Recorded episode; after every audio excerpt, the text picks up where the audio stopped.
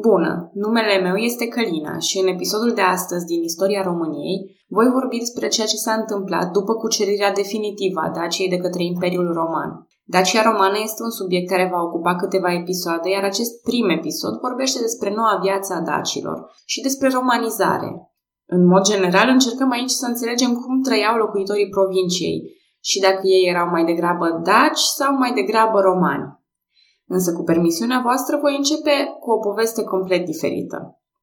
În 1848, era noastră evident, James W. Marshall, un tâmplar din California, găsește aur în localitatea Coloma și vestea se răspândește pe continent. Era ceea ce se va numi goana după aur. Primii căutători din 1848 au primit supranumele de 49ers și poveștile lor au ajuns reprezentative pentru cultura Statelor Unite. Și astăzi echipa de fotbal american din San Francisco se numește 49ers. Atrași de perspectiva bogăției rapide și ușoare, 300.000 de oameni au mers în California.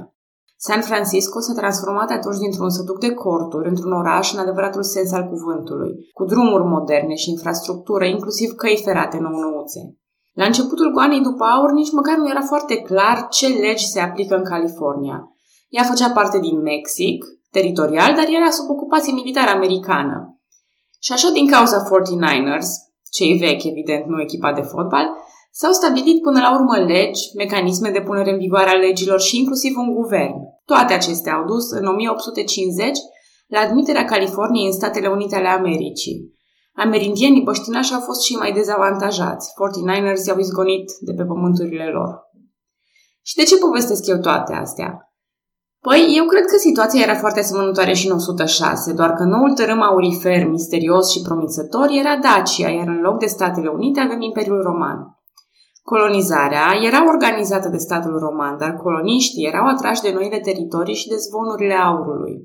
Ei au venit din Dalmația, Moesia, Panonia, Tracia, Grecia, Asia Mică, Siria, Hispania și Galia, aducând cu ei o influență romană puternică.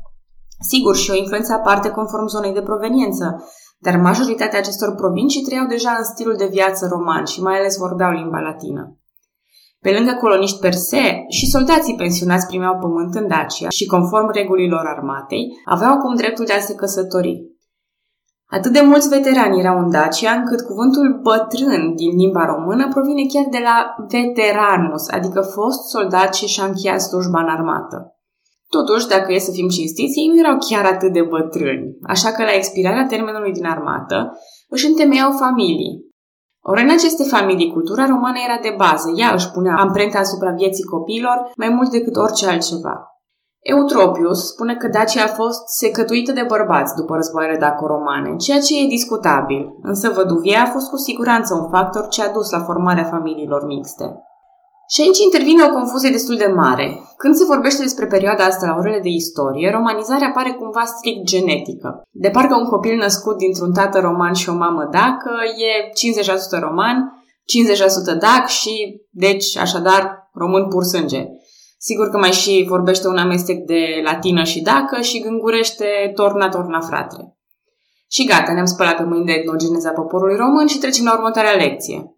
Dar pentru mine e important de adăugat că romanizarea nu s-a făcut strict în dormitor. Romanizarea a fost un proces foarte amplu care a însemnat preluarea modului de viață roman. Aici e o discuție foarte interesantă între hard power și soft power. Hard power e puterea coerciției a forței militare sau a amenințărilor. Soft power, în schimb, e acea putere de a atrage, de a coopta aliați și de a-i converti cumva la cultura ta. Cam așa cum ne-am dorit noi să facem parte din Uniunea Europeană, iar pentru asta a trebuit să ne conformăm unor reguli. Mai mult decât a purta haine italienești, a bea Coca-Cola sau a urmări emisiuni de la BBC. E vorba despre adoptarea unor obiceiuri vestice în cazul nostru. Or, dacii au fost cuceriți militari, dar au fost la fel de seduși de civilizația romanilor. Pentru că Imperiul Roman avea acea combinație unică de hard power și soft power, unde toleranța față de religii, drepturile cetățenești și urbanizarea erau privite cu jind de majoritatea vecinilor lor. Romanizarea a fost foarte de succes în Hispania, Galia, Iliria și Dacia, unde s-au format ulterior populații romanofone. În cartea sa Istoria Transilvaniei, Ioan Aurel Pop spune că sunt trei factori necesari pentru romanizare. Colonizarea masivă, conviețuirea coloniștilor cu localnicii în așezări comune și superioritatea culturii latine față de cultura localnicilor, atenție fără ca decalajul să fie totuși prea mare. Apropo, tot de la el am preluat și ideea cu goana după aur. Ori exact asta aveam în Dacia, colonizare masivă, amestec între populații ambele indo-europene de altfel și cultura asemănătoare. Cultura dacilor deja fusese dinainte influențată de romani, pentru că dacă țineți minte, ei foloseau monezi romane și au împrumutat câteva tactici de război și chiar personal militar roman în perioada cât au fost regat clientelar al Romei. Apoi, Dacia avusese în trecut relații bune și cu lumea greacă, de la care și romanii la rândul lor împrumutaseră foarte multe. Așa cum California s-a urbanizat în goana după aur, așa s-a urbanizat și Dacia. Orașele, construite după modelul Romei, erau centre importante care au atras populația dacă. De altfel, se pare că puținele așezări urbane dalcice dinaintea cuceririi au pierit cu timpul, pentru că activitatea orașelor romane era mult mai atrăgătoare. Aristocrația dacă a primit cetățenie și nume romane, pentru că administrația localităților funcționa în limba latină, oricine se adresa autorităților pentru diverse probleme era nevoit să învețe limba. Nu se știe dacă triburile dacice nu vorbeau cumva dialecte diferite, dar putem presupune că latina a fost și un fel de lingua franca, pe care au preluat-o treptat pentru a comunica mai ușor pe teritoriile noii provincii. Ar mai fi un lucru important de dezbătut. Dacă dacii s-au romanizat în 165 de ani de administrație romană, de ce nu s-au maghiarizat sau austriacizat, ca să spun așa, românii din Transilvania mai târziu? Păi, lingvistic vorbind, vocabularul era mult mai bogat și bine închegat la românii din Evul Mediu decât la dacii din 106. Apoi, pentru că nu exista același soft power și dorință de a fi ca maghiarii sau austriecii. Și nu în ultimul rând, datorită diferențelor de clasă, pentru că românii transilvanieni erau în general țărani săraci, care nu aveau prea mult trai la oaltă cu nobilii maghiari sau austrieci.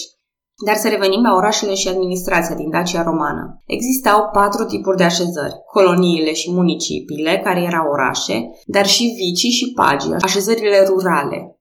În colonii, locuitorii erau cetățeni romani cu drepturi de pline. Locuitorii municipiilor, în schimb, aveau un statut tranzitar între localnici și coloniști. Dar sigur că municipiile puteau fi ridicate la rangul de colonie, așa cum satele puteau deveni în timp municipii. Orașele erau conduse de magistrați romani și de un fel de consiliu local. O parte din administrație activa în domeniul dreptului, judecând procese, iar alta se ocupa de finanțe. O altă parte, edilii, aveau același rol ca în Roma, adică se ocupau cu aprovizionarea publică, întreținerea orașului, serviciile publice, organizarea spectacolelor și altele. La început, doar Ulpia Traiana Sarmizegetusa era colonie, dar cu timpul au dobândit acest titlu și Apulum, Drobeta, Napoca, Malva și Potaisa. Dacă vă gândiți puțin la această listă, iată că sunt orașe pe care le recunoaștem și astăzi, adică Alba Iulia, Turnu Severin, Cluj, Turda. Municipii se găsesc la Dierna, azi Orșova, Porolisum, la 8 km de Zalăul de azi, Dierna, Tibiscum și altele. Cu 44 de orașe plus satele organizate după model roman, era clar că Dacia se schimba din vechea structură tribală retrasă prin munți într-o lume cosmopolită și pur și simplu diferită. Unul dintre cele mai eficiente moduri de a exercita soft power era ceva ce romanii făceau în toate provinciile. În principiu, ei adunau toate religiile Imperiului într-o religie de compromis, vastă și foarte permisivă. Religiile politeiste erau asemănătoare printre popoarele indo-europene. Și dacă romanii vedeau, de exemplu, că există o zeiță a lunii la popoarele cucerite, erau prompți în a-ți explica. Păi tu de fapt o venerezi pe Diana, noi la fel, vezi, diferă doar numele. Zeii tăi sunt de partea noastră. La fel cu Venus, Marte, Jupiter și orice altă zeitate. Când atribuțiile zeilor nu se potriveau perfect, nu era nicio problemă. Romanii extindeau atribuțiile vreunui zeu existent. Nu era atât de dificil, mai ales că zeii romani erau mulți și adunați de prin toate mitologiile lumii. Și nu era o simplă impunere a zeilor romani, pentru că zeii noilor provincii erau și ei preluați de multe ori și aduși pe cuprinsul întregului imperiu. Așa a fost integrat tot panteonul egiptean și la fel cel grec în religia romană. Fenomenul acesta este cunoscut sub numele de interpretatio romană. Singura cerință mai deosebită era ca în aceste provincii, alături de panteonul clasic, să fie venerați și împărații romani ca zei. Singurii care au avut probleme cu acest model au fost evrei și creștinii, cărora religia monoteistă le interzicea să venereze alți zei decât pe zeul lor suprem și unic. Dar nu era cazul dacilor, care s-au găsit bine integrați cu Jupiter pe post de Zamolxe, ca zeu al furtunii, Bendis, Cadiana și, și întreaga colecție de zei romani pe deasupra. Încă era prea tânăr creștinismul, iar inscripțiile și artefactele dovedesc că pe teritoriul Daciei romane, interpretația romană a funcționat de minune. Nu vă impacientați. La un moment dat va pătrunde și creștinismul pe teritoriile României actuale, însă acum e mult prea devreme să vorbesc despre asta și probabil că religia creștină va avea un episod propriu. Unul dintre simbolurile cele mai ușor de adoptat a fost chiar lupoaica. După cum vă amintiți din episoadele anterioare, lupoaica era un simbol al Romei, iar dacii erau mari fani ai lupilor, folosindu-i pe post de steaguri în luptă. Pe de o parte, dacii au preluat foarte ușor lupoaica. Pe de altă parte, dacă Acvila era standardul unei legiuni, lupul dacic a fost adoptat de către armata romană ca standard al unei cohorte. Sigur că există presupuneri conform cărora acest standard sub formă de lup a fost preluat de la sarmați sau parți, însă nu avem cum să știm cu siguranță. Ceea ce știm este că în timpul împăratului Marcus Aurelius, ceea ce fusese mai de mult steagul dacic, era folosit de către armata romană. Ei preiau aproape tot ce găsesc interesant la culturile cucerite, apoi incorporează acele lucruri în cultura și în stilul lor de viață. De aceea, eu tind să privesc romanizarea ca pe un fel de schimb, nu ca pe o preluare automată și unilaterală. Nu avea să fie singurul lucru pe care armata romană îl preia de la daci. Au existat unități militare romane formate din daci sub uh, forma de trupe auxiliare, dar și daci care au ajuns în poziții foarte înalte. Spre exemplu, Regalienus, care a ajuns general și guvernator al Iliricumului în timpul împăratului roman Galienus. În Dacia existau două legiuni formate din cetățeni romani, Gemina și Macedonica. Ele operau o rețea de caste fortificate legate prin drumuri ce apărau granițele și interiorul provinciei. Apropo, să nu vă imaginați că Dacia romană ocupa teritoriul întreg al actualei Românii.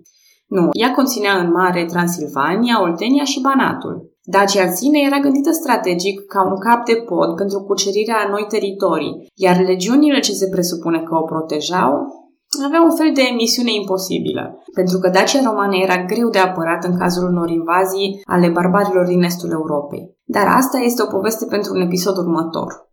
Economia a continuat să se bazeze pe aceleași îndeletniciri clasice, agricultura, mineritul și prelucrarea metalelor, extracția sării, meșteșugurile și comerțul. Dar totul este acum bine reglementat de romani, care instituie colegii pentru diversele meserii, asemănătoare cumva breselelor medievale. Per total, s-ar putea spune că romanii erau foarte eficienți după ce încorporau o nouă provincie.